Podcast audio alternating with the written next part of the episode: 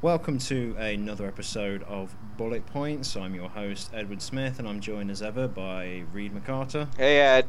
Hi. Uh, hi. And Patrick Lindsay. Hello. We're going to cut right to the chase this week instead of fannying around and announce that we are talking about Battlefield three, the two thousand eleven first-person war shooter by E A DICE. Uh, you play the role of various American and Russian soldiers as they take place in a fictional war against some terrorists. uh, so obviously the first thing that you can say about Battlefield three is that it is notable for its original plot and characters.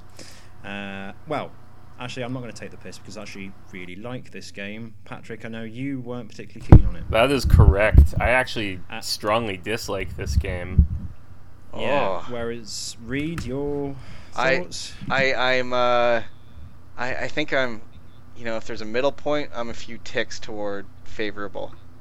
Okay. I'm I, believe, favorable I believe camp. We call that center-right. Yeah, that's exactly. In in politics, in all things, center right, mm. fascist. um, that's when I really like something. Yeah. So we've actually got a cross section of opinions here for once, because usually we either unanimously dislike something or unanimously like it. I think it's been a while since we've disagreed about anything. Um, I'm terrified. Well, I yeah, I mean. So what he's trying to say is, if there is if there is no future episode after this, you will understand why. That's right. Battlefield three finished the, the podcast, the, the the game that broke up the band. That's right. I've got on a plane to Boston to hand you a contract that says you are forfeited from any future royalties related to Bullet Points. Oh, that's why, man, I, I don't want to miss out on all that. Those fat like the, stacks of money that we bring in every month. Like The Social Network. You'll be like Andrew Garfield in The Social Network. Meanwhile, Ed and I will both be those guys in the the speed swimming speedboat. I the the Winklevoss twins. Sure, I just yeah. re- remember them doing the Harvard rowing. They're rowing down the river, and they're yeah. This is a very Boston podcast, isn't it? Yeah. it's a, it's a real pisser.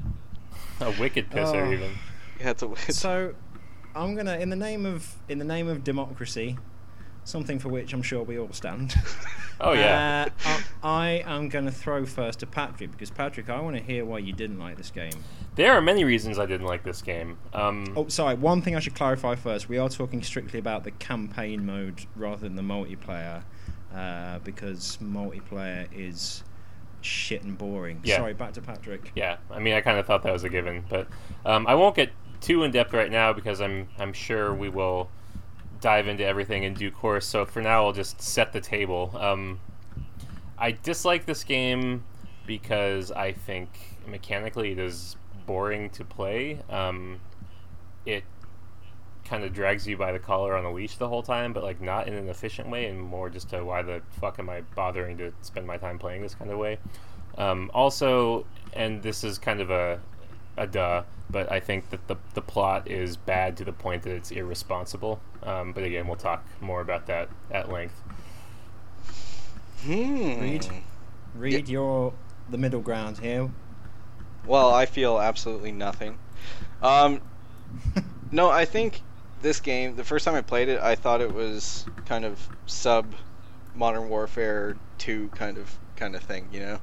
Uh, mm. And maybe because I was I was, you know, when Ed said let's do this episode on Battlefield three, I think we were kind of saying like why, who cares? Um, mm-hmm.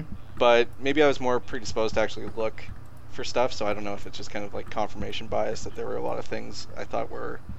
More intelligent about this game than I noticed at first. See, I actually went into the game with a more positive slant because my only real opinion had been formed by Ed, who said that he really liked it.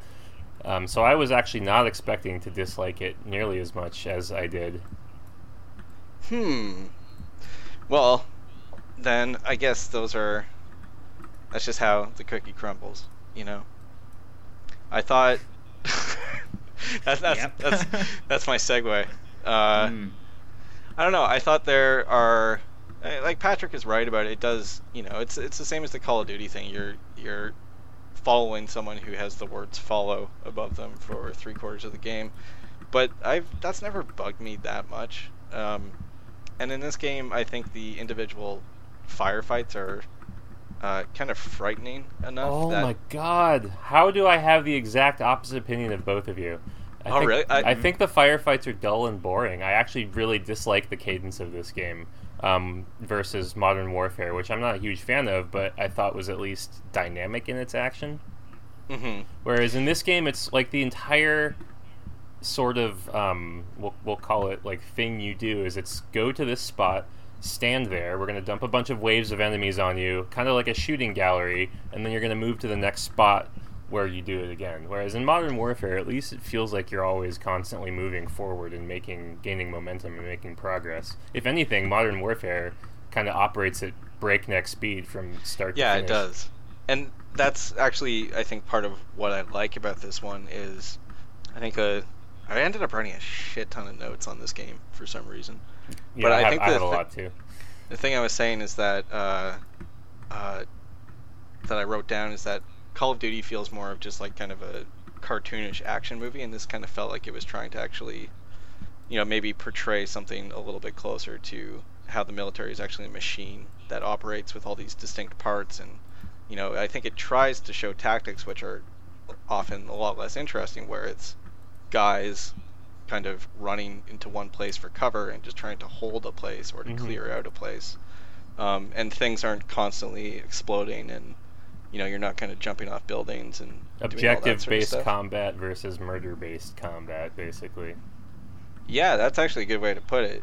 You know, it it doesn't feel like it's trying. Uh, it doesn't feel like the game's trying to make you feel cool so much as it's trying to just kind of show how, you know, this kind of war is actually, how these battles are actually fought. Which again, you know, I'm saying this from the viewpoint of someone who's watched a lot of documentaries and read books. I've never, you know, served in the military, so maybe that's naive. But that's what I liked about it in comparison to a Call of Duty. Uh, I have a very, I have a similar reaction. I, like Reid said, I'm not very, I'm not bothered about being led around by games, especially not games like this. It's never bothered me at all. I don't mind linear. I don't mind when the interaction is maybe slightly limited and occurs in sort of pockets as opposed to constantly. I don't mind shooting galleries, uh, and what I like about Battlefield is that it has so many individual moments. The the story is, is rubbish, but there there are some pockets of dialogue which really pop. The individual firefights, like Reid referred to, I think are exciting and spectacular, but also intimidating. And by being intimidating, feel more uh, authentic's not exactly the right word, but like they no, mean something. Ingenuous. Yeah, exactly. Yeah, that's that's the right word. Yeah, it, it, congruous isn't a word, but yeah, they they they make sense in respect to the subject matter. So I, I feel uh, like I should clarify when I complain about the way that this game leads you around. It's not that I don't like having objectives and moving from point A to point B, because especially in a shooter, I think you need that. My problem is this game lies about what it is, because it paints itself as this big, huge, open, amazing world. Oh my god, look at the Frostbite two engine. But then you can't interact with any of it, and it also paints itself as being hyper-realistic, but there are so many weird, like, uncanny valley-style game-isms that just totally collapse that house of cards that I just can't look past. I, th- I think I actually used this as an example when I was talking to you, Ed. There's a mission where um, you're storming a city at night, and uh, I, just to see what happened, kind of shot my partner in the head, and nothing happened. They didn't even react. The game just sort of ended and then restarted. Um, and cons- considering that the mission before, I spent, like, two to three minutes in a forced walk animation listening to a pilot just spout meaningless military jargon um, in an attempt to prove its hardcore realism, that struck me as a little silly. I yeah, I definitely understand that. It didn't bother me so much, but that's the thing, right? That's the limits of of kind of... I always think of games as what they're portraying as kind of hiding systems, trying to hide the fact that they're artificial constructs. Mm-hmm. And so I don't know, like, I, I'm one of those people who is probably, to a developer, like a good player. Like, I'll, I'll kind of... You're willing not, to play along. Yeah, I'll try to not break a game, just because I don't want to ruin it for myself if I'm enjoying a moment. Mm-hmm. But, like, yeah, I don't know. That's completely fair. Especially when you have stuff that's kind of, like, Battlefield three isn't a simulation, but it's more, you know, I, I it definitely does try to keep itself closer to, you know, uh, real situations than than a lot of other shooters. I think it's tasteful and restrained to an extent that Call of Duty hasn't ever been. Uh, I Ed, they they detonate it, a nuke in Paris. Yeah, okay, there's there's so many moments where it is neither of those things. Um, the big story beats are the opposite of that. The big story beats are, you know, uh, very, very, very loosely, or maybe not at all defined terrorists are going to bomb America because they want to. You know, that's that's about it. And that's really poor and the opposite of good taste and the opposite of restraint. That's terrible writing. But, for example, the, the moment where the pilot there is talking to you, I, I don't find his military... jargon, I find it slightly impenetrable because I'm not in the military, but I actually it, it had an air, like the voice acting is quite good, it had an air of authenticity, and I actually found it quite exhilarating. I I felt a lot more in that scene because of the way that he was talking. I found it a lot more sort of convincing, and, you know, if the objective of Call of Duty's script is to make the player feel racy and feel kind of ready to go, for me it never does that because they're talking in such ridiculous um you know, cinematic hyperbole, whereas having somebody talk to you in quite plausible sounding military talk. Are you talking specifically about the scene where you play as a MiG pilot, or not a MiG? Well, uh, uh, Hornet I, I wanna, pilot, I, yeah. I want I want to talk about that scene at length later on, but basically what I'm saying is that the, the, the way that the soldiers talk to one another in this game, I think, is a lot more exhilarating and a lot more enthusing than the way that the soldiers talk to one another in Modern Warfare. Well, that's kind of, yeah, without going too in depth on that mission, there are several times, and this is kind of what I was talking about, about sort of an almost almost documentary type feel to it. Um, you know, when you watch uh, documentaries about, you know, military operations from coalition forces in uh, in the Middle East and Iraq and Afghanistan, you do get this sense that everything is... There's tension to situations that isn't based on action. And I think that's what this game does when it does that kind of dry... You know, you, you're walking up and you're getting into this jet and you're flicking levers and doing safety checks. Uh, and so when you actually... It comes time to... You know, when things actually become violent, it feels a lot more impactful. And I felt the same way about... There's tank sequences too, which do a similar thing with... you know, scanning the horizon and staying in formations, and um, yeah, I feel like I lost my train of thought there. But well, well, what I think the Battlefield is trying to hone in on, and sometimes manages to do, and sometimes doesn't, is the very opposite of what Call of Duty is trying to hone in on. I think Battlefield is trying to extract from actual military situations excitement, whereas Call of Duty is trying to insert excitement into military situations. Well, yeah, yeah. it's it's because, I mean, movies like Jarhead have taught us that the modern military is actually really fucking boring. Um, and I think that to pretend, like, to, to basically be, what, what Call of Duty turns us all into, like, kids playing war, basically. Um, or I do agree with you that Battlefield is a little more subdued in that regard, but it still does a lot of things that rubbed me the wrong yeah. way.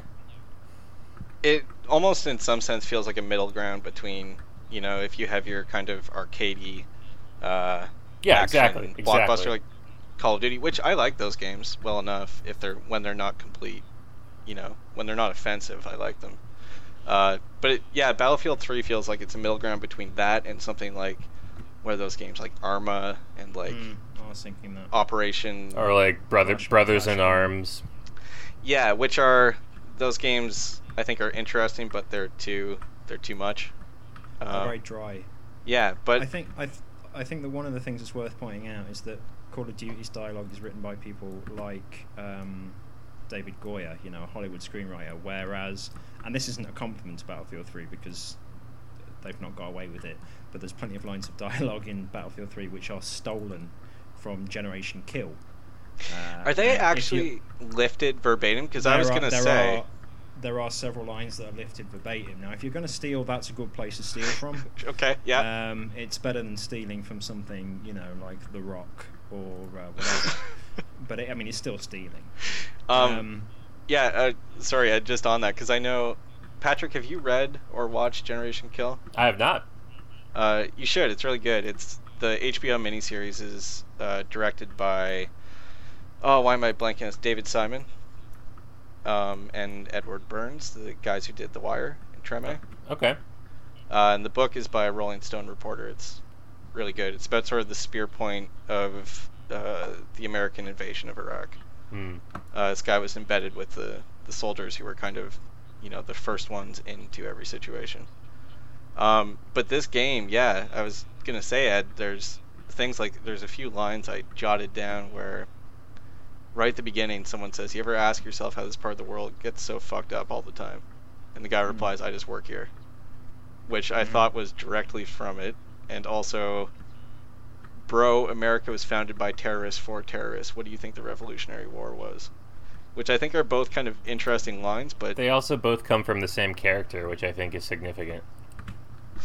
Oh. They both come from the Montez character.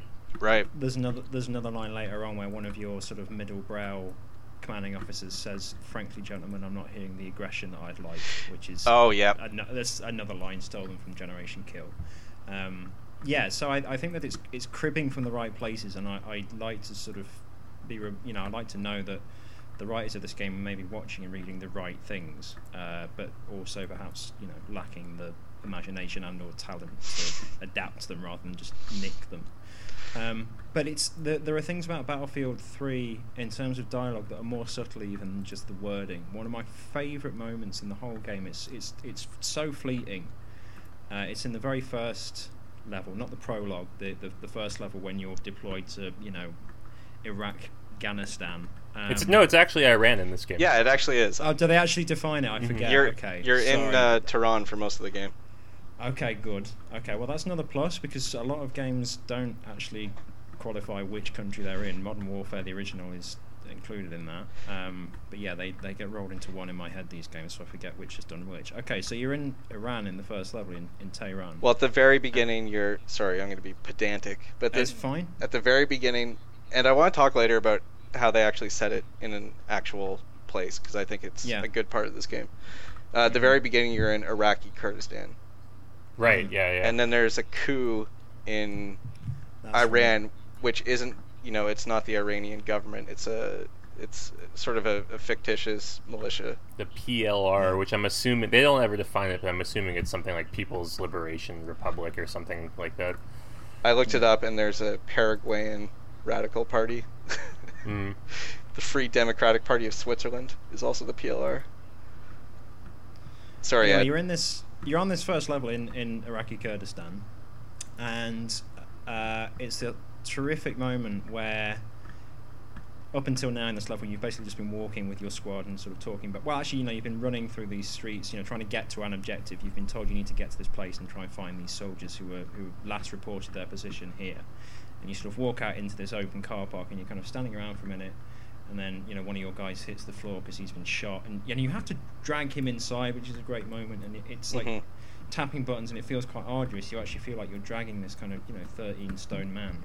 Um, so that's a great bit. And then there's, you know, chaos kind of breaks out. And it does feel like chaos. Like, that's the difference to me between Modern Warfare and Battlefield. Modern Warfare, Call of Duty in general, its gunfights feel... incredibly, like, very well staged, but staged. Whereas Battlefield three, just the, the sound and the way that things fall apart and like car alarms going off, it feels very chaotic. Anyway, um, midway through this battle, a guy appears, an enemy appears on one of these balconies with a rocket launcher, and he fires it into the car park and it blows up a car. And one of the guys in your squad, the line is, everybody light that building the fuck up. But he says it, and on the last line when he says up, his voice goes like, up! Like, because he's scared. And it's, it's like just the smallest little detail in the performance. He goes, everybody liked that building the fuck up.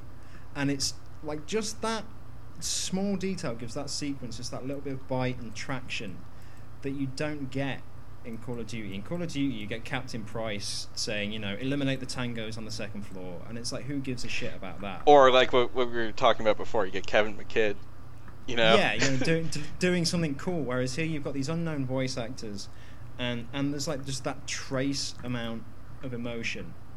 And it, yeah. it, it make it makes that scene, you know, I mean, the the the, ama- the the the gun sounds in Battlefield are so superior to Call of Duty. They they sound like weapons. They sound dangerous, and you know, grenades make this sort of tink tink tink as they hit the floor, and uh, car alarms always going off around you, and things like that. But just there are so many instances where the dialogue is like given such a kind of fucking enhancement by the by the performance in this game. It's it's one of my favorite details. Yeah, I was going to say, there's you could write a lot about just kind of how effective the sound in general is in this game. The uh, the soundtrack can be a bit a bit kind of, you know, generic, like duh, duh, duh, duh, duh, duh, you gotta love thing, the, uh, the the dubstep. Yeah, but yeah, it's it's sub sub dubstep substep substep. Yeah, but there there are times there are a few kind of moments where they try to have a bit of emotional gravitas to it. Um, where someone is dying or something has gone completely, you know, awful, and uh, it's a different kind of music. It's this kind of uh, melancholy electronic music comes in, and it's a bit cheesy, but it also kind of works. Like, just the the sound in general in this game, the sound of the gunshots, uh, they the attention they pay to how it would sound to be in a firefight with, mm. you know, just the the chaos, the confusion, where, you know, if you're an ordinary person who'd never been in that situation, it's, it's terrifying, absolutely terrifying. Um, you know, and, and that, I think, goes right down to the voice actors, too. I think the, the actors and the direction of of the voiceover in this game is actually, like, spectacular. There's uh, another moment on that on that train of thought in that in that same first level where you, you come out into a city street and they, they've located a, a car bomb. And... yeah.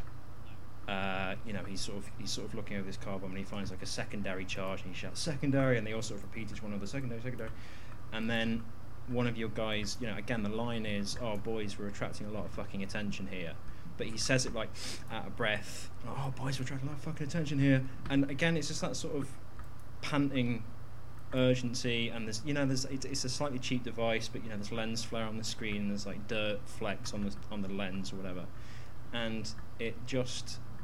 It, it feels frightening. You know, like Call of Duty, you feel cool. In Battlefield, I think you feel frightened.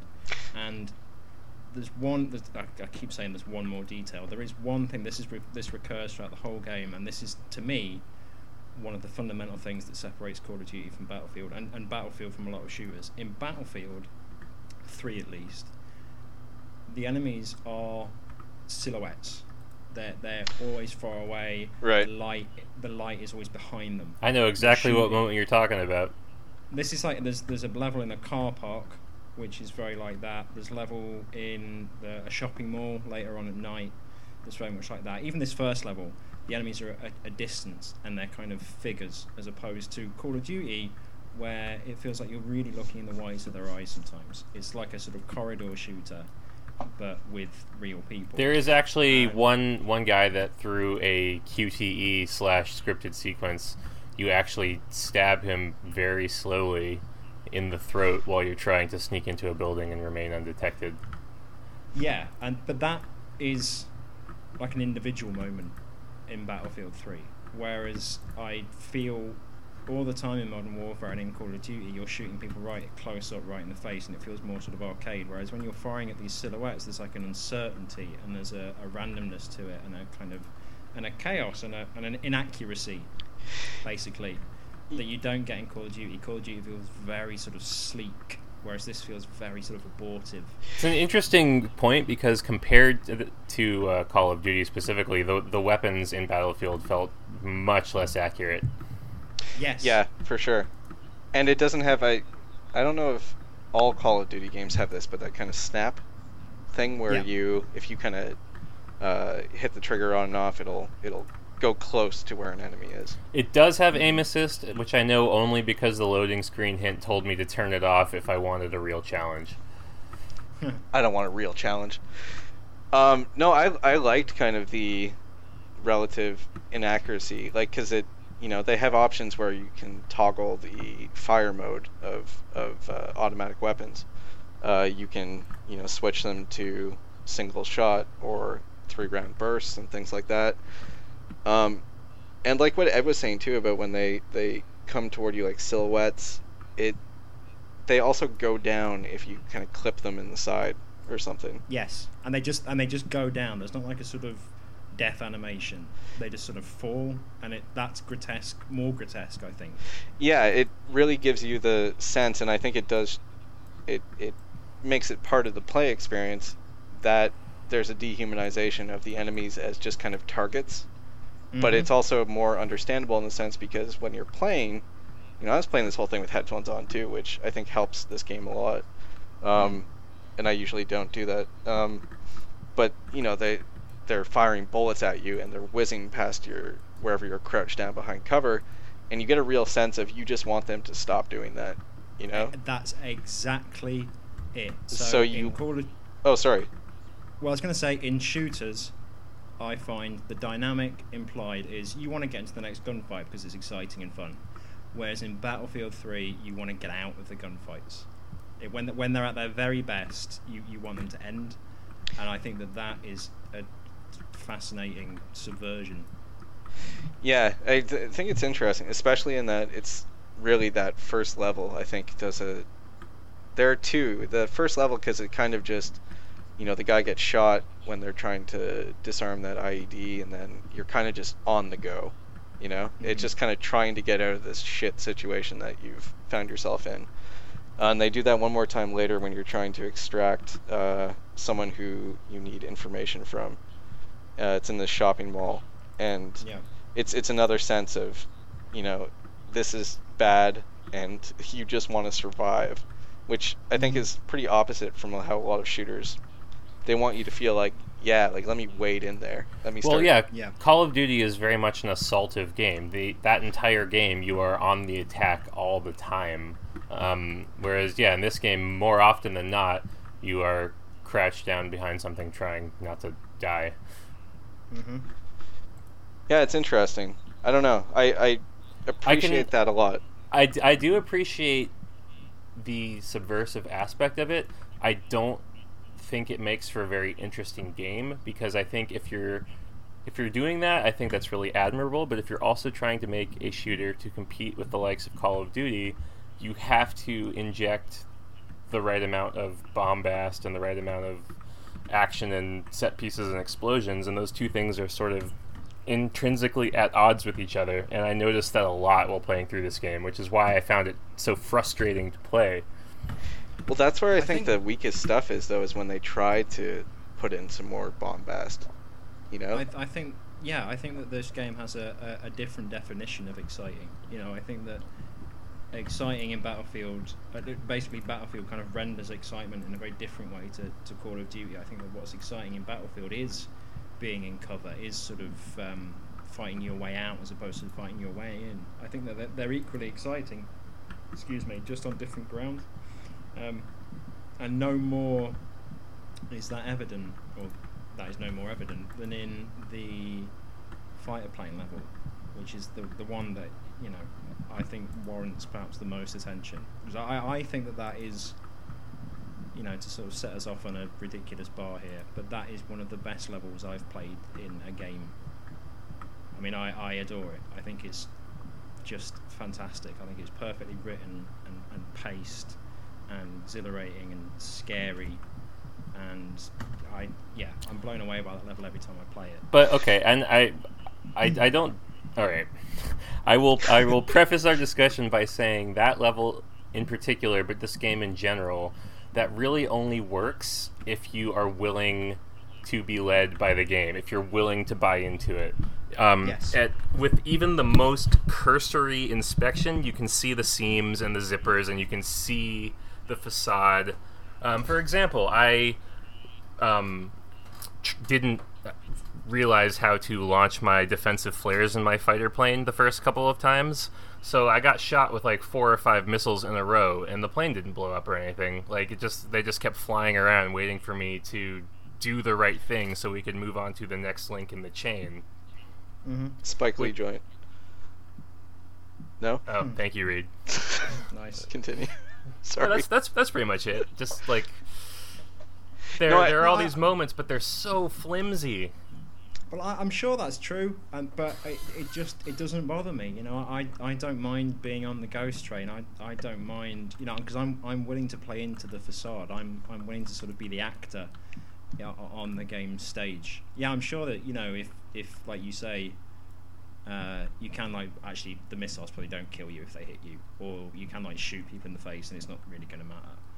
But I don't know. I mean, that that to me goes for quite a lot of games. Like every game, you know, in in every game you can die, and it, it doesn't really matter. Yes, but not um, every game tries to paint itself as a serious depiction of a serious current event topic.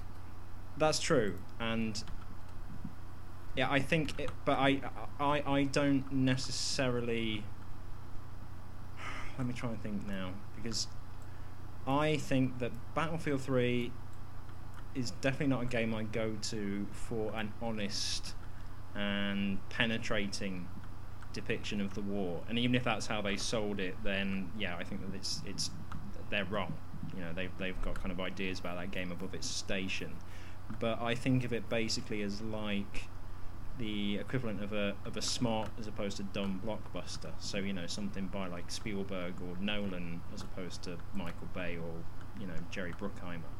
Um, It's a, a blockbuster that you can kind of get something out of, other than get something out of, yeah, and like not, not feel dirty watching. Although I don't feel dirty watching Michael Bay films, but you know what I mean. Mm-hmm. Um, so I, I'm I'm willing to sort of dance to its tune, and I, I'm willing to completely suspend my disbelief, because I personally I don't I don't care about its kind of aspirations towards verisimilitude or, or authenticity. I like that some of them are there, and I think that they punch up a lot of the scenes, but I don't think that uh, it doesn't bother me. Yeah, I mean, it's such a hard thing, because, like, I completely understand Patrick, that complaint, but I'm probably more like Ed on this one, where, you know, it's fine for me. I think an entire game where you're just kind of being driven along, I would I would get bored of after a while. But yeah, I I also, like I said before, I'm just I'm willing to play along in this in this sense. I don't know. It's very short. It's very short. It is very short. Yeah. I I think that structurally this game is not. It it's it to me it's between kind of a first-person shooter and a war shooter, and, you know, like a, a game like Soma, or even like something by fucking David Cage. You know, it's it's it's something in between. It's not a war shooter, but it's also not uh, a, you know, an exploration or walking simulator, which is a term we all hate. But, you know, it's in the middle, and I think it's like a, it's it's a different kind of game. It's a different structure to to what I've encountered before, which is another reason that I like it. Yeah, I, I'm just thinking though too about how how. relatively uh, uncommon it is for a game, a shooter, to be as willing to take control away from you in that sense, because, you know, that's the thing. Everyone loved Call of Duty when it first started, and then now mm-hmm. the joke is that you're just, you know, you're just walking down a hallway the entire game, which has never bothered me that much. Um, I think, you know, we've talked about this a lot. I have a very high tolerance for, you know, linear video games. Um, yeah. But it, how often is that kind of thing presented to you where it's sort of an experience first? They're trying to... The, what's good about this, about Battlefield three, I think, is how it can kind of make you feel like you're you're part of these scenes. Um, but we don't usually see that in games where you also have guns. Mm. You know? And I wonder if that's the big complicating factor. And like what Patrick says, too, yeah. if you put guns and, and sort of more traditional game objectives in, and then you're kind of trying, you can break it really easily. Mm. I don't know. Well, I think that this this is this is what's exemplified in that Jet level, because you, you hear first-person shooter and Jet, and you assume that you're going to be the one flying it. But in this level, you know, you, you, you walk through that dialogue scene, as we've mentioned, and then you get in and you're in the back seat, and your job originally is to check the parts of the aeroplane, the flaps and the missiles and the guns and stuff, to make sure that they're all working. And then you, you take off, and then there's a period where you're just looking out the window as you're flying, and then you're in a dogfight, and instead of flying the plane, you're responsible for launching the flares when missiles are being fired at you, and, and locking on and launching missiles in return. And um, it's, I think what they've kind of tapped into there is, one, it's very disorientating because they've done a really great job of kind of making the plane that you're in roll and bank and sort of go everywhere, and the music's very, it's like this kind of machine gun beat music, and you've got the voice of your pilot who's quite audibly panicking and talking very frantically and sort of saying, where are they, have you got, can you see them, can you see them, and stuff like this. And you've got the kind of bleep of the missile warning system, which is a terrifying noise, uh, especially if you play the game wearing headphones. When you hear that, it's, I think it's really uh, really panicking as well. Mm-hmm. And you know, and the camera is frantic, and you're on the defensive. You know, you're you're not like in a cool dogfight, or it doesn't feel like you're in a cool dogfight where you're going up there and swooping and banking and killing everyone. You're you're you're under attack. You know, that's how it feels like you're you're being assaulted, um, and you're kind of fighting your way out of something. And that's just like the, the balls of that. You know, the nuts to to put first-person shooter players in a plane and then put them on the defensive. Well, one, uh, one thing I thought yeah. was interesting about that, though, because you are, you know, you're you're moving into, I think at this point it is these military installations outside of, or it's like depots and things like that outside of Tehran. Yeah.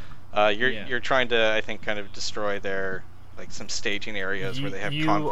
Are, your original mission is you're supposed to be killing the military leader of the enemy group. That's that's right. Yeah. Oh, okay.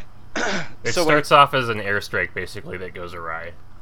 Yeah, and that's what I was going to say, is that you, you know, you're you're on your way to do this thing, but it, it very much seems like day at the office kind of stuff, mm-hmm. where it's, you know, okay, look to the left, like, make sure that the this flap goes up, check your instruments here, um, and they do a really good job in that scene of making it just so mundane, and just kind of you're mm. checking machinery, you feel like an engineer. And then all of a sudden it's, okay, holy shit, you know, here are these enemy fighters. Um, and it becomes really exciting, and you feel, like you guys said, like you're being attacked. But then I think the thing that's really, that's really kind of noteworthy is that they then switch it around, because after you get rid of these enemy fighters, then you're looking through uh, footage and you're doing bombing runs on, you know, people who yeah. can't see where you are. You're up in the clouds. Um, there was so, a um, speaking of moments, there is a moment that I found particularly interesting in that level, um, where there's you're looking for a quote unquote high value target, and you've tracked them to this airfield, and they are trying to escape in a helicopter, and they're being rushed out onto the tarmac to get in this helicopter, and you're you are looking at these people through the, the scope of your targeting computer. Um, and it's actually a good minute or so before you actually get the, the clearance to fire. Um, but that those people are dead, like, from the time that they, they leave the building. They just haven't realized it yet. There's this really weird sort of, like, almost kind of, like, godlike feeling where you... you mm-hmm. It's a very specific example of you having absolute mastery over another person's life or death, and I thought that was very alarming. Yeah, I think. Yeah, we we talk. Well, that's. Sorry, Reid. No, no, go ahead. I was going to say, well, that, that that's the emotional roller coaster of that level. Um, I think that's the the journey of that level is going from a routine day of work to, oh my god, I'm going to die, to now I'm the one in control, and that's to me what makes it superior to uh, a comparable level, the the one in the C one thirty gunship in the original Modern Warfare, because you appreciate just the amount of control you now have, because you've just had your life under threat, and now you're in this position where you can omnipotently kill these people on the ground, and it just it, it feels just, again, that little bit of traction, that little bit of bite, that extra kind of, I don't know what the, the word is, but yeah yeah I was going to say, this is a lot of I think video games are uniquely suited to talking about how fucked up a lot of uh, sort of asymmetrical warfare is,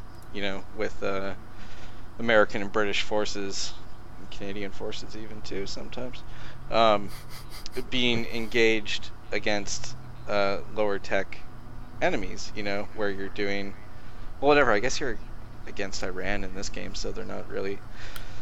Anyway, I'm meandering, but like um, the the way that this happens in Modern Warfare as well, which, you know, remember we talked about that quite a bit with Chris Cross on that episode where the audio got messed up. But uh, the way that video games, I think, can make you reflect on someone who is killing from this remove, I, I think is fascinating. Um, not to say that I feel guilty necessarily when you're doing these missions, like these gunship missions, um, but but it is it does kind of bring it home in that you're looking at sort of the exact same, a very similar kind of uh, view that these actual gunship and pilots are using when they're launching these strikes. Mm. And you've had the, like I said, you know, you've had that uh, what's that juxtaposition beforehand, where, you know, you've been the one who's on the end of someone's viewfinder. Um, see, I've always thought that that A C one thirty mission in Modern Warfare would have worked so much better if at least half of it you were playing as someone on the ground.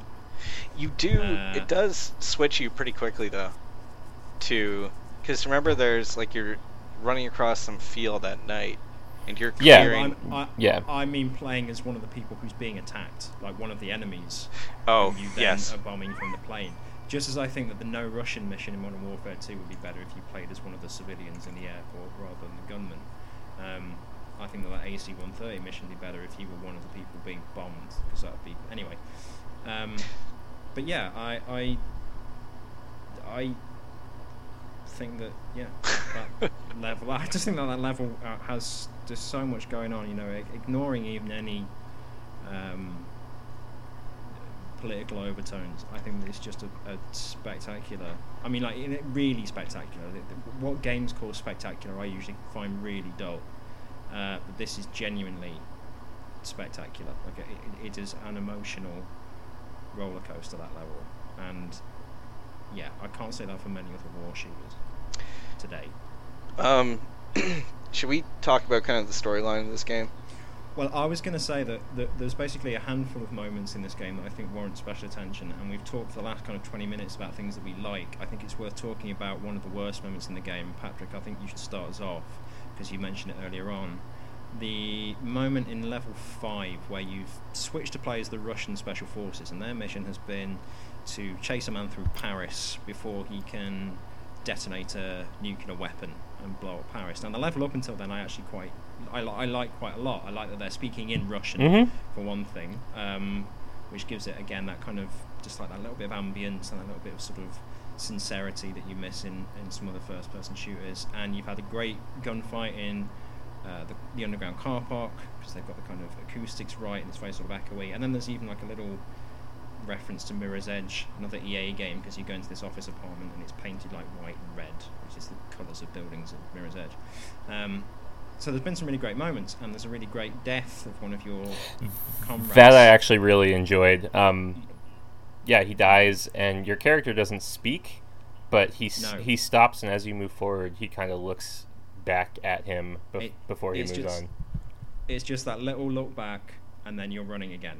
And, you know, in so many games, especially in war games, you'd have this kind of mawkish, you know, I love you, man, you're going to save the world, gone without me kind of moment, but he just kind of dies like quite quickly, and then you walk away. And like, but he does like cast that one little look back, and again, like those kind of dialogue moments, it's this sort of humanizing little beat. But then the level climaxes with a nuclear bomb exploding. Patrick, talk us through it. why are why are we still doing nukes? Um, yeah. I'm, okay, so that's the obvious complaint, but unoriginality aside, um, if you look at this game in the context, like real world context in which it was created, to have a level that culminates with unknown terrorists exploding a weapon of mass destruction in a populous Western metropolis for no reason is fucking irresponsible. It's like on the level of propaganda. And I feel like most of this game's story, because it's just terrorists are killing people for real, no no really stated political or social reasons, it's just because they're terrorists and that that's what they do, it's it turns the whole thing into a boogeyman story. Yeah. Mm-hmm. Yeah, I think it's so much of this game is really compelling when it's this story about, okay, you're you're soldiers in uh, in Iraq, um, and then holy shit, there's been a coup in Iran, and you have to go now. Um, and, and then it becomes this kind of nightmare story of, you know, what if the Iranian government was overthrown? And, you know, that's kind of, that's a little bit like Tom Clancy-ish, right? Uh, mm-hmm. Still a little bit worrying in its implications of now you get to, you know, finally fucking storm Tehran, you know, um, as an American. But at that point, you still have some kind of grounding uh, where it doesn't feel as moral panic as these unknown kind of... Did, did you guys ever figure out what that Solomon guy's deal is? The the kind of nope. Call of Duty bad guy who's behind I've everything? Played, I've played Battlefield three, three's campaign maybe ten, maybe fifteen times. Like, I've played this game a lot, and I cannot fathom where he comes into it, really. No, he's just... Apart, uh, apart from, like, vague, oh, he, he, he supplied the nukes or some shit. Yeah, he's his whole modus operandi seems to be... Um, Give wouldn't people it, nuclear weapons for no reason. Yeah, yeah wouldn't it be yeah. cool to, you know, kill a bunch of people and then have Russia and Iran and America all at war? He doesn't even yeah. go through, like, the supervillain, like, I want to create disorder in a in a no, world. Nothing. Like, n- that doesn't even happen. Um, no. They come so close to actually touching on meaningful political implications in the execution scene, which is, I'm, I'm sure we'll talk about. Um, you you play as a, a tank gunner who gets captured, and then they make an execution video, which I think in and of itself is incredibly dicey. Um, yeah. The military leader of the P L R makes a statement from the camera, and he says something to the effect of, you people come into my country and kill us, and you have the nerve to brand us as terrorists. But then that's like the only sliver of self-awareness that peeks through. The the rest of this game is just like essentially jingoistic narrative, and it's just back to, well, we're gonna keep killing these guys because they're bad. Yep. It very much feels to me like a script where someone tried to write a kind of more, a little bit more subdued script that probably would have fit a lot better with the majority of how the game plays, and then, you know, someone was brought in to punch it up. Mm-hmm. You know, because... Well, I think that... The... Oh, sorry. Sorry. No, carry on, please. No, I was just gonna say, like, the... the introduction of even the finding the nukes themselves is is I think kind of okay when they find those suitcase nukes, but then when they open the box and there's one missing, that's quite a good moment, you know, because they they sound genuinely scared themselves. Yeah, and it does give you this fear of, okay, well, you know, now the stakes have have been elevated quite a bit, but then mm. it's just it's it really seems like kind of just chasing Call of Duty to have the nuke go off and, you know, have this one guy who's manipulating these different, you know, militia leaders and uh, arms dealers and everything that you're working your way toward finally stopping. Um, it, it just, it seems unnecessary in what this game is trying to be, or what I think it's trying to be. I feel yeah. like this might be a little bit cynical, but there are a few moments in this game or a few parts of this game that feel like they exist to compete directly with Modern Warfare. I don't think that's cynical at all. I think that's absolutely true. Uh, the execution video thing you mentioned is a direct crib of the prologue of Modern Warfare, where you're tied to the post and shot that's at true. the beginning. Uh, and obviously the nuke thing going off again is, is from Modern Warfare, but the difference between... Basically, I think that the nuke exploding in Paris in Battlefield three, uh, basically they decided that we need to do something to make our villain imposing. So let's have him blow up a city, like they did in Modern Warfare. But the difference between this and Modern Warfare, in Modern Warfare, it's it's it works because it's not that they've blown up a city; it's that they've they've killed you in a really horrific way too. In a in an abrupt and horrific and, and very unexpected and sort of quite slow. I mean, I say abrupt, but you, you know you have to watch this. You have to play as this character mm-hmm. as, as they die, and that's why it works, because they're they're killing you, and like there's there's a face on it. Whereas in Battlefield three, you just see like a flash in the sky and, oh my god, he's destroyed Paris. But it doesn't mean anything because it's like a virtual Paris. You don't actually see anything happen, and no no one, no face is put on it. You know, if if you just had that, that execution video and he was killing, and it was like at the start of the game rather than at the end of the second act, and he was killing someone who you actually give a shit about rather than just this anonymous tank gunner who they try to personify yeah. by giving him that little, they give him that little dinosaur toy, and one of the other guys says, hey, you're going to give that to your son when you're back home? And obviously, once that's happened, you... you oh, he's going to die, yeah. Yeah. Yeah. So, so they, they, they try and make you give a shit about him, but you, you don't really. Uh, um, well, I think that actually yeah. brings us back to the old chestnut, too, is that all of these characters should be speaking. And they speak in cutscenes, the main characters, yeah. but then as soon as you are playing as them, they don't respond to anything. Which is Which just is so strange. It's baffling, you know. Yeah, it is baffling. The story is told like it has the frame story, right? So the uh, Blackmore, that's his name, is Blackburn. Blackburn, yeah. Oh, Blackburn is the the main Marine that you play as through all. Of... Well, actually, I guess you only play as him for about half the game, but he's kind of the main character, and the frame mm-hmm. story is him being interrogated by C I A agents in New York, and they're he's recounting what happened in the game, um, but. You know, he's pretty well acted in those scenes, and he's, mm-hmm. you know, kind of believable. And then you switch to looking through his eyes, and then all of a sudden he is a, a, just a blank slate, which is yeah. so bizarre. For a while, I couldn't figure out if I was actually playing as him. It's yeah, I, I didn't know yeah, either. It's bewildering. Yeah. And actually the same thing, too, with the G R U agent, Dima, the, uh, the Russian secret agent. He is... You know, he's he's a pretty good, interesting character too. But uh, as soon as you're playing as him, he doesn't he doesn't have anything to say for himself. Well, it's it's inconsistencies like these that kind of expose Battlefield three for, you know, being designed very much by committee. So they've got the moment where where Paris is destroyed by a nuke, and that's ostensibly their way to make you fear the villain. But then they've also got these really subdued and I think. Quite impactful, certainly more impactful than anything again in Call of Duty death sequences. You know, we've talked about the one with the Russian uh, your, your commander when you're playing as the Russian soldiers, mm-hmm. but there's also w- one of my favourites in shooters period. It's a terrific moment, and this is actually relates to something else I want to talk about. There's, there's a moment in one of the penultimate, I think it is the penultimate mission, where you're on the ground, you're playing as the American squad on the ground, and you've basically cleared out all the enemies, and you're, you're all stopping thinking, God, what, where are we going to go next? What do we do next? And you see this dot on the horizon in the sky, and you know you can hear it getting closer, and it's an, it's a jet. It's an enemy fighter plane. Oh, and yeah. They all panic, and they all panic. So the next kind of five minutes of you playing is it goes overhead, and like bullets rain down, you've got to be in cover, and then you see it fly off, you know, turn around and make another pass, and you've got to make sure you're in cover before it goes over your head, or else you die. And... towards the end of this section, you find a missile and you target it and you blow it up. And after you've blown it up, you all kind of converge again, and you know, oh, where where are those two guys? And they've died, and they've died off screen.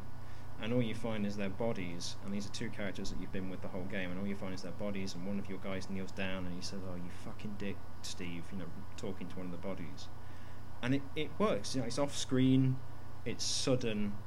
Uh, you know, you don't actually sort of see it happen, you don't kind of process it, and you know, you've got like this guy mourning, and he calls him by his first name, which is a very sort of break of military protocol, and it kind of personalises it, and it's a, it's a good death, it's a really sort of subdued and impactful death scene, and that's how you make, you know, the enemies in the game like scary, or that's how you make the combat seem like it means something, not by nuking a city.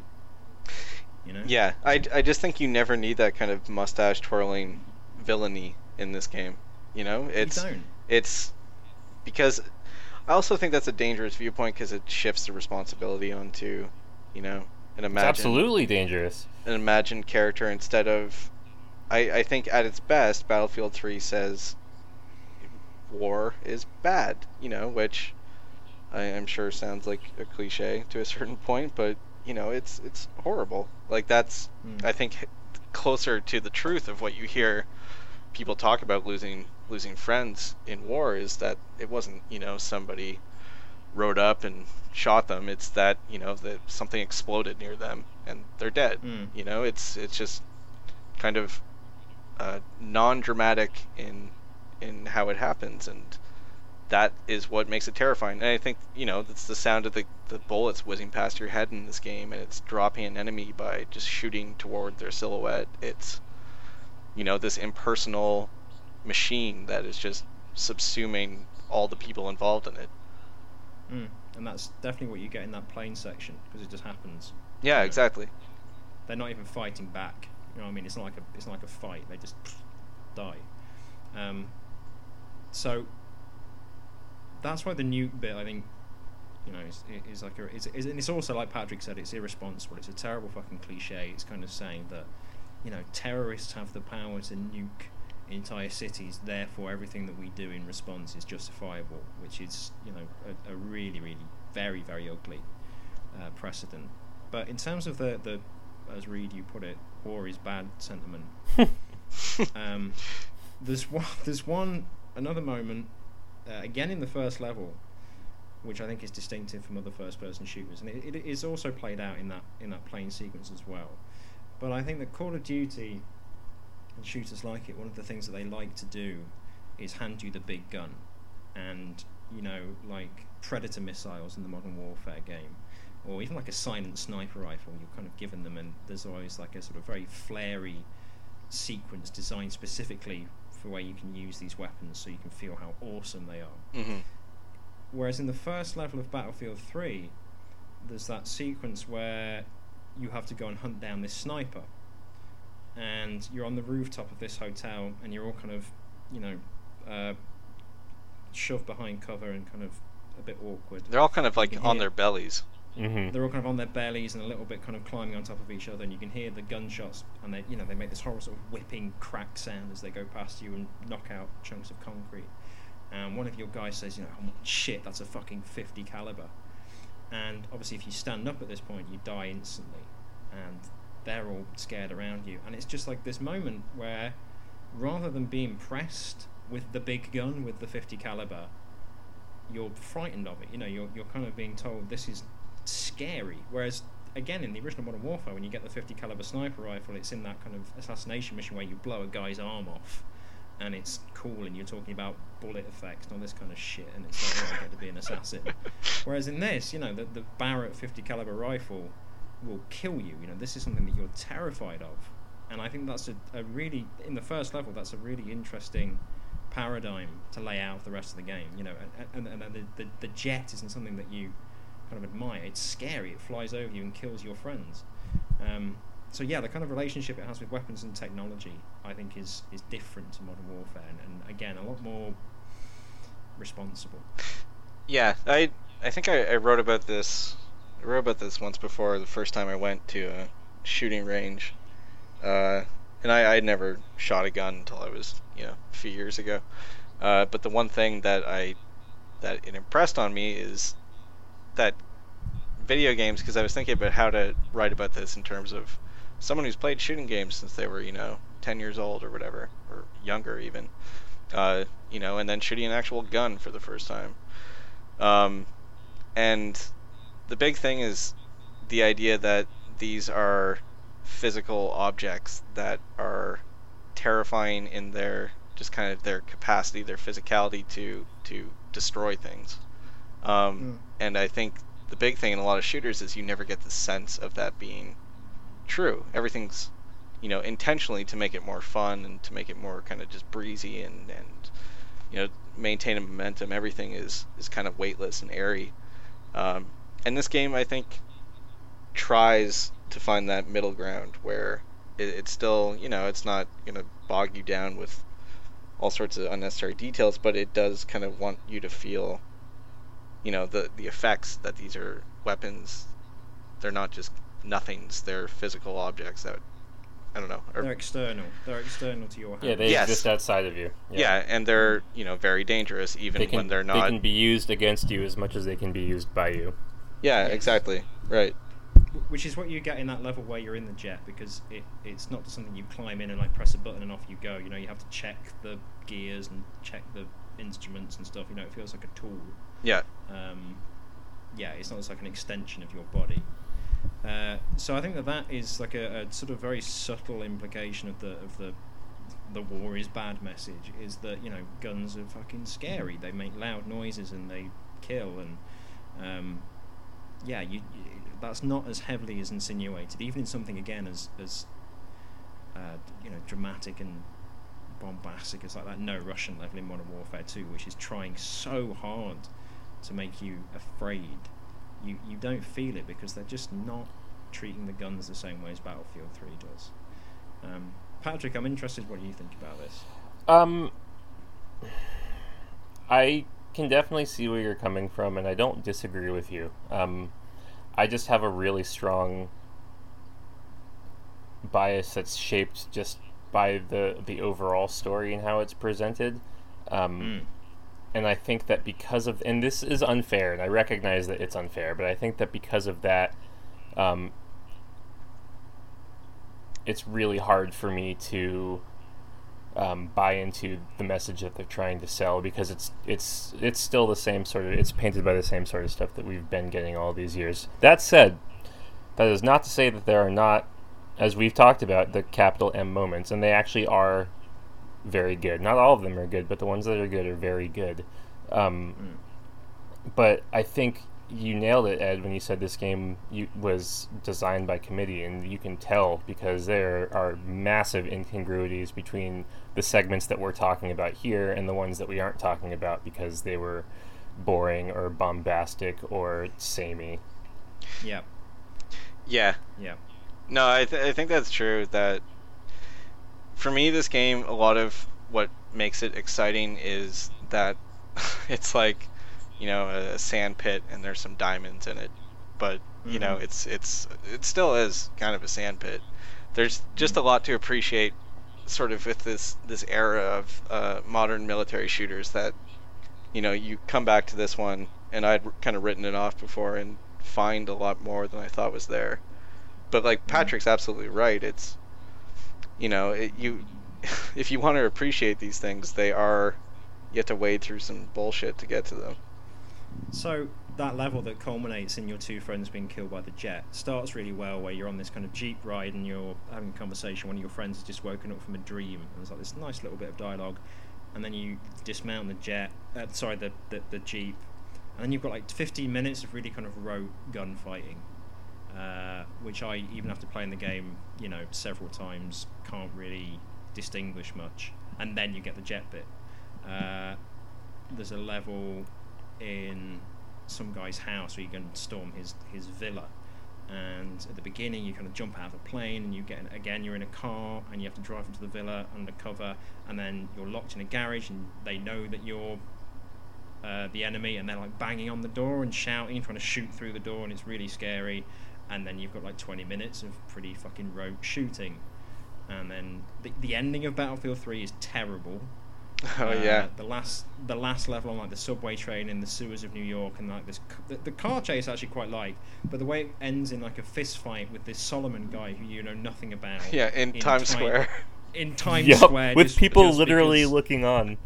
With people watching you. It's it's an awful ending. Like, I don't know where that came from. It's a dreadful, dreadful ending. And so then it just stops, right? Yeah. And then it just it just stops. Oh, wait, no. You get an epilogue, and it turns out that oh, yeah. Dima, the, uh, the Russian G R U agent, didn't die in the nuke. He's been sitting in a cabin waiting, yeah. writing Oh, back. That's right. And then he shoots himself, or it's alluded to that he shoots Or himself. He shot no. whoever was coming in. It's left up to he, you he, to decide. He is still alive because he appears in Battlefield four. Ah. Oh. Uh, not that I've, I've not played the campaign of Battlefield four. I've only read about it. I, I have, and I couldn't have told you that he was still alive in it. All I remember is that Omar from The Wire was in that, and yeah. that's it. That's all that's I remember. All you need. And, the fourth one has got this really obnoxious thing where even in the campaign mode, when you shoot an enemy, it comes up, enemy killed, one hundred points. Oh, no! and, and, and, you can turn off every single H U D element in the entire game except that one. You cannot disable that. That is the one thing in the entire options menu that you can't turn off. So I've, I've never been able to finish the Battlefield four campaign because I find that so obnoxious. Well, I guess, so, when you look at what this game kind of represents, because this is... No, this isn't the first Battlefield single player, is it? Because there, uh, no, there was Bad no, Company. There were tons before, like Bad Company and like that yeah, whole sub-series. Did yeah, there's two Bad Company games at least. Did like two in nineteen forty-two in those ones? I've only like kind of dipped into those. Did they have I, single I player? Don't, I don't know. Bad Company was my first sort of introduction to the Battlefield series. Okay. Well, I guess then this kind of represents the turning point of of what they ended up kind of going for. Uh, mm-hmm. You know, if because it do, it doesn't mean a lot to me that I when we did fucking Hardline, I was still thinking, oh my god, this sound in this game is incredible, but yeah. to what end, you know? Right, right. Yeah. Uh, and, and same with four. I, I played four, and I remember almost nothing at all about it. But again, saying the sound is incredible, and but never feeling like uh, the way that this game kind of leaves that impression on you. Mm-hmm. This is a, a weird point that isn't really connected to anything, but I had just thought of it talking about the older Battlefield games. I think it's interesting that Battlefield and also Call of Duty both began as games that are very clearly meant to kind of im- impart this message of heroic kind of nationalistic warfare. Like World War Two is every is very much like a a, a glorious event for for Westerners. Um, and then when you get to Modern Warfare and Battlefield three, um, the tone takes a pretty drastic shift, so to the point where we're not at least overtly glorifying these actions anymore. And I think that's very interesting because... And then doubles the, back from it. Well, the games themselves haven't changed. You're doing essentially the same thing. It's just a different coat of paint. But the the, the context in which they're set, and I don't, I don't know if the de- developers even realize this or not... Um, the context is so drastically different. It's almost kind of comical. Mm-hmm. Well, I, I think that what's happened is... I think that the, these games, Modern Warfare, absolutely glorify what you're doing. Uh, even though the, the situation of, you know, wars in Iraq and Afghanistan over the last fifteen years is so infinitely more uh, ambiguous than the situation of the Second World War. Um, but I think that that's been the problem. I think the game makers have kind of given up reading books and given up doing research. And, you know, we talked about Generation Kill earlier on, and the blurb on the back of the book Generation Kill says something like, you know, uh, enemy unknown, length of tour of duty unknown, objective unclear, mm-hmm. which, you know, basically epitomizes, I think, how a lot of people, even if they've watched a lot of news, understand the wars in Iraq and Afghanistan. I don't think a lot of people kind of really understood what the army was there to do, what it achieved, et cetera. Well, if you remember, uh, before we started recording, we were ha- we were talking about that, and between the three of us, we couldn't accurately pin down what was even happening or if that war was still going no, on. Completely, yeah. And I, you know, I like to think of myself as a very sort of intent news watcher, uh, but yeah, it's it's very very ambiguous, and that is not something that, at least at the moment, computes for modern and expensive computer games. You know, they don't like ambiguity. They want a sort of simplistic plot so they can get on with what they think is their actual job, which is making shooting people, you know, enjoyable and doing escapism. So I think that Modern Warfare is, you know, just the worst premise for like a coherent, a coherently written video game, which is why that they've started. That's why they've started to abandon it, and now they're in the future. Or we're going back to World War One, or we're doing a cop show, you know, in Miami, because they've learned, I think, that the wars in Iraq and Afghanistan just do not easily repackage. Yeah, it does not does games. not make for good television. It, it doesn't fit. It doesn't fit. You can't do a simple story about those wars because they are not simple. Yeah, but imagine you did a complicated story. Yeah. Just imagine. I actually wanted I wanted to ask that as sort of like a, a segue or an outro segment. Like, what would a good or a passable or a tolerable or acceptable game about, quote, modern warfare, what would that look like? Um, I don't think it'd be I don't think it'd be a shooter. I don't think it would either. Um, and I think, no, I don't think we're married to this paradigm be because the game is about war, and in war you shoot people, therefore the game is about shooting people, but Yeah. Yeah, yeah I I, no. I don't know. I think as a shooter, uh, if you have to do it through the, you know, a shooter genre, I think, you know, Call of Duty Modern Warfare is maybe the best you're gonna get. Mm. I, I might I mm-hmm. might say that. I mean, Modern Warfare is a is an exceptional shooter. Um, it's just an atrocious game. No, but I, I think I disagree with you on some of that. I think it's a complicated game that does its best to... Oh my god, no, maybe I'm going to walk back from this before I've even finished the sentence. I don't know. It's a game that I think has a bit more going on than than it seems like on its stupid fucking surface. You're, you're talking about the first. You're talking about the first Modern. Yeah, Warfare. This only applies to Modern Warfare One. No, I, I I agree with you. I think there's a lot going on in Modern Warfare. The opening level is is the S A S shooting people who are asleep.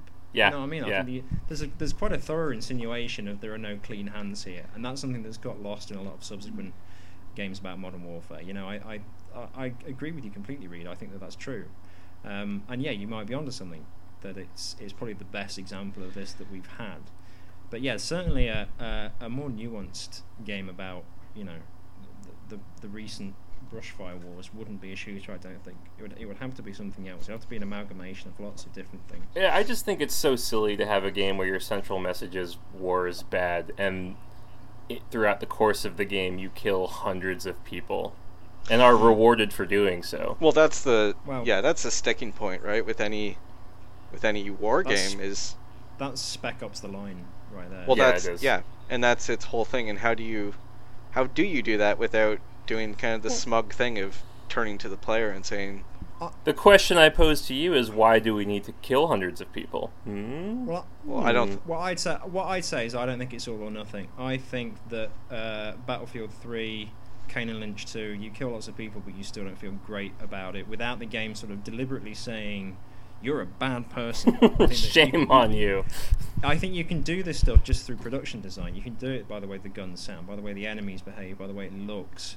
You can do it by the script. You can do it by the way that the, the actors perform. You don't actually have to have this big fucking moral U-turn at the end. Well, I guess, too, when you put it that way, um, I always kind of had a complicated feeling about the fact that I, I like war movies quite a bit. Um, and I was... always thought, like, maybe that's kind of fucked up, you know, that I will watch any war movie you put in front of me and give it a shot. Um, mm. But you don't get a fuck yeah sense all the time when you're watching Saving Private Ryan or something, right? It's it's it's about war, and it's often very exciting, but it's not, I think, meant to make you feel good. You it's know? almost kind of like an emotional rubbernecking, because you, you see it and you're just like, oh my god, that is so fucked up. Um, yeah, have, yeah, it is, absolutely. Have either of you ever listened to Dan Carlin's Hardcore History podcast? No, you've told me I to before. Um, I mean yeah, to. so he, it's it's a history podcast, um, and he does a lot of military history stuff, um, and the reason why he says is because war brings out the most extreme aspects of the human experience that don't really exist anywhere else. And while it, it is unilaterally terrible, it does provide a window into those elements of humanity that us normies would not otherwise have a chance to experience or interact with. Mm, I think that's absolutely true. Yeah, that is very true. And also, you know, the idea that these are people doing things that are directly influencing, you know, sort of the history. World on a, a glo- global scale. Yeah. You know? Yeah. I, yeah, I think that's that, really that, interesting. Sorry. That's the that's the fundamental thing that I think video games are missing, is they're giving you a window or an ostensible window on warfare, but not really a window on the people or mm-hmm. the, the, the sort of emotions and experiences, the human experiences that war brings to light. It is these are games about war, but not about soldiers. You know, they're about battles, but not people. Right. Um, you know, the games are even called like Modern Warfare, Battlefield. They're not called something that, you know, pertains to they all, the people actually involved. They all have ambiguous, obscured, like non-people on the cover. Like there's yes. Yeah. It's it's it's something that video games do across the board. Video games are always about things rather than individuals. You know, it's a game about technology, it's a game about conspiracy, it's a game about surveillance, it's a game about depression, it's a game about blah blah blah blah. They're never about a person with like a name and a background. Mm-hmm. Um, they're very they're very depersonalizing. They're very of the computer, you know. Hmm. Um, and I think that that is where, you know, war games fall short. What this idea that a war game should always switch perspectives, I don't buy anymore. You know, I want to play a war game where I'm the same person all the way through, and I'm just, I'm just playing as this person, you know, gradually being fucking torn. Yeah, l- well, they do that in Spec Ops, actually. Um, that's one they thing do that, that it do does that. do. They do that really well in Spec Ops. You know, he, he physically and sort of vocally. I love in Spec Ops when at the start of the game he's saying, you know, uh, fire on that target, and then at the end of the game he's saying, fucking kill them, because he's like lost it. Um, yeah, I, I think that that's what war games are missing, basically. It's just fucking human characters who do human things.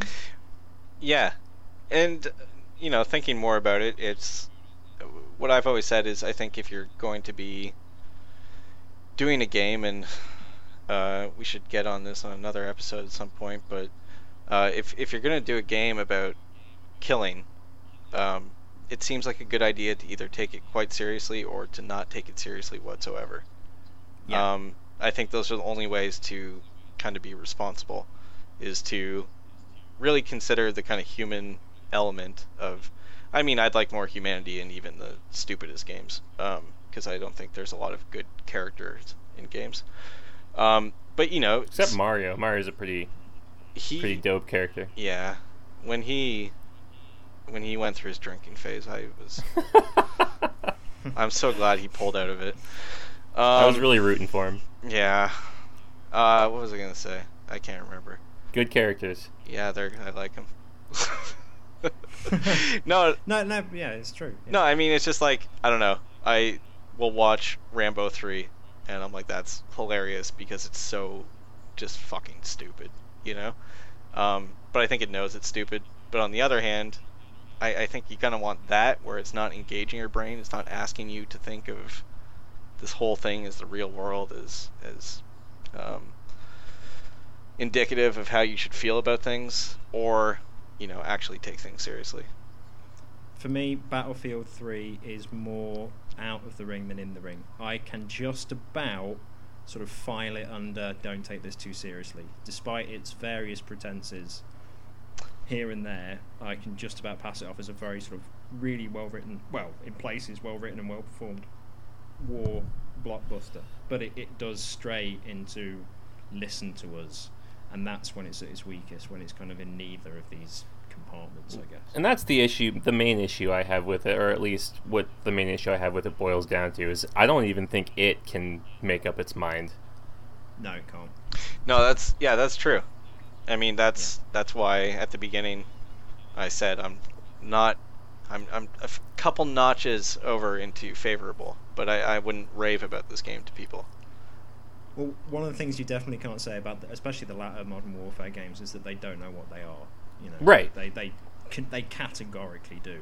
Um, particularly Black Ops three, which I think is a wonderful game, um, because it is so coherent and, well, actually it's a very incoherent game, but deliberately so.